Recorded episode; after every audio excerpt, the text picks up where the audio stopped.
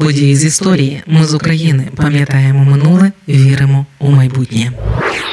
Рік тому Москва почала йти на дно пізно ввечері, 13 квітня 2022 року. Голова Одеської обласної військової адміністрації, полковник Максим Марченко, повідомив, що українські військові завдали удару по російському ракетному крейсеру Москва крилатими ракетами класу Нептун. Тоді у медіа посипалися повідомлення про те, що на крейсері Москва, який перебував у басейні Чорного моря, почалася пожежа. Ближче до ранку, 14 квітня 2022 року, російське міноборони поширило у їхніх медіа інформацію про те, що екіпаж Москви евакуювали після детонації боєзапасу внаслідок пожежі. У міністерстві окупантів підтвердили, що корабель пошкоджений внаслідок пожежі, причини якої встановлюються. При цьому росіяни не надали жодної інформації про поранених та загиблих.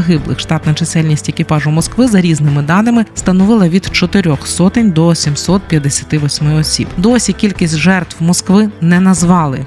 Більше того, родинам офіційно не повідомили, що з їхніми рідними, які були у момент вибуху на крейсері Москва, в день 14 квітня 2022 року представники українського оперативного командування Південь заявили про те, що флагман Чорноморського флоту Росії був вражений ракетами Нептун. За інформацією українських військових на крейсері на той момент тривала пожежа. Допомога не змогла до них підібратися через потужний шторм, і корабель почав тонути. Натомість у Кремлі вперто твердили, що крейсер Москва залишається на плаву, вживають заходи для його буксирування в порт, а екіпаж евакуйований на інші кораблі. Лише ближче до півночі того дня Міноборони Росії визнало, що крейсер Москва затонув. Однак росіяни так і не визнали, що у корабель влучила українська ракета. Вони далі твердили, що причина пожежі детонація боєзапасу. До речі, інформаційно-консалтингова компанія Defense Express обчислила приблизне місце знаходження залишків крейсера, і це територіальні води України. У коментарі CNN секретар РНБО України Олексій Данілов розповів рік тому, що крейсер Москва перебував неподалік острова Зміїний і вразили його двома потужними ракетами українського виробництва Нептун. Наступної ночі росіяни розбомбили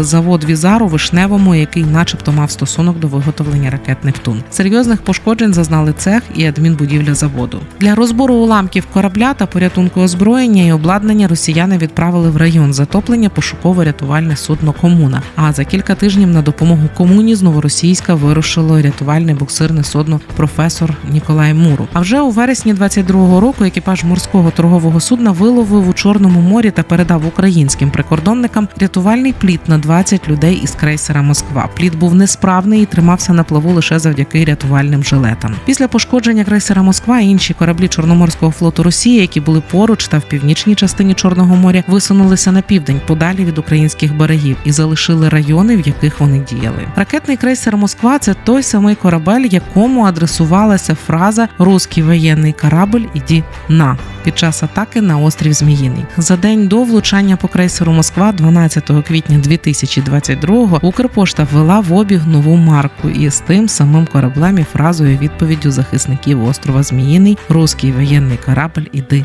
на після затоплення крейсера Москва за маркою були багатометрові черги. Ми з України важливо знати історію і розповідати історії. Найважливіше, що ми повинні дати нашим дітям, це коріння і крила.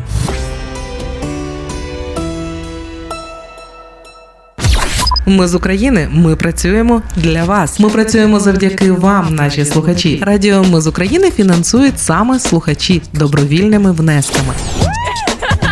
Кожен з них наш спонсор. Приєднуйся до наших спонсорів. Тепер допомогти Радіо Ми з України ще простіше. Заходь на сайт Радіо Ми з України, тисни кнопку Підтримай нас і обирай найзручніший спосіб підтримки.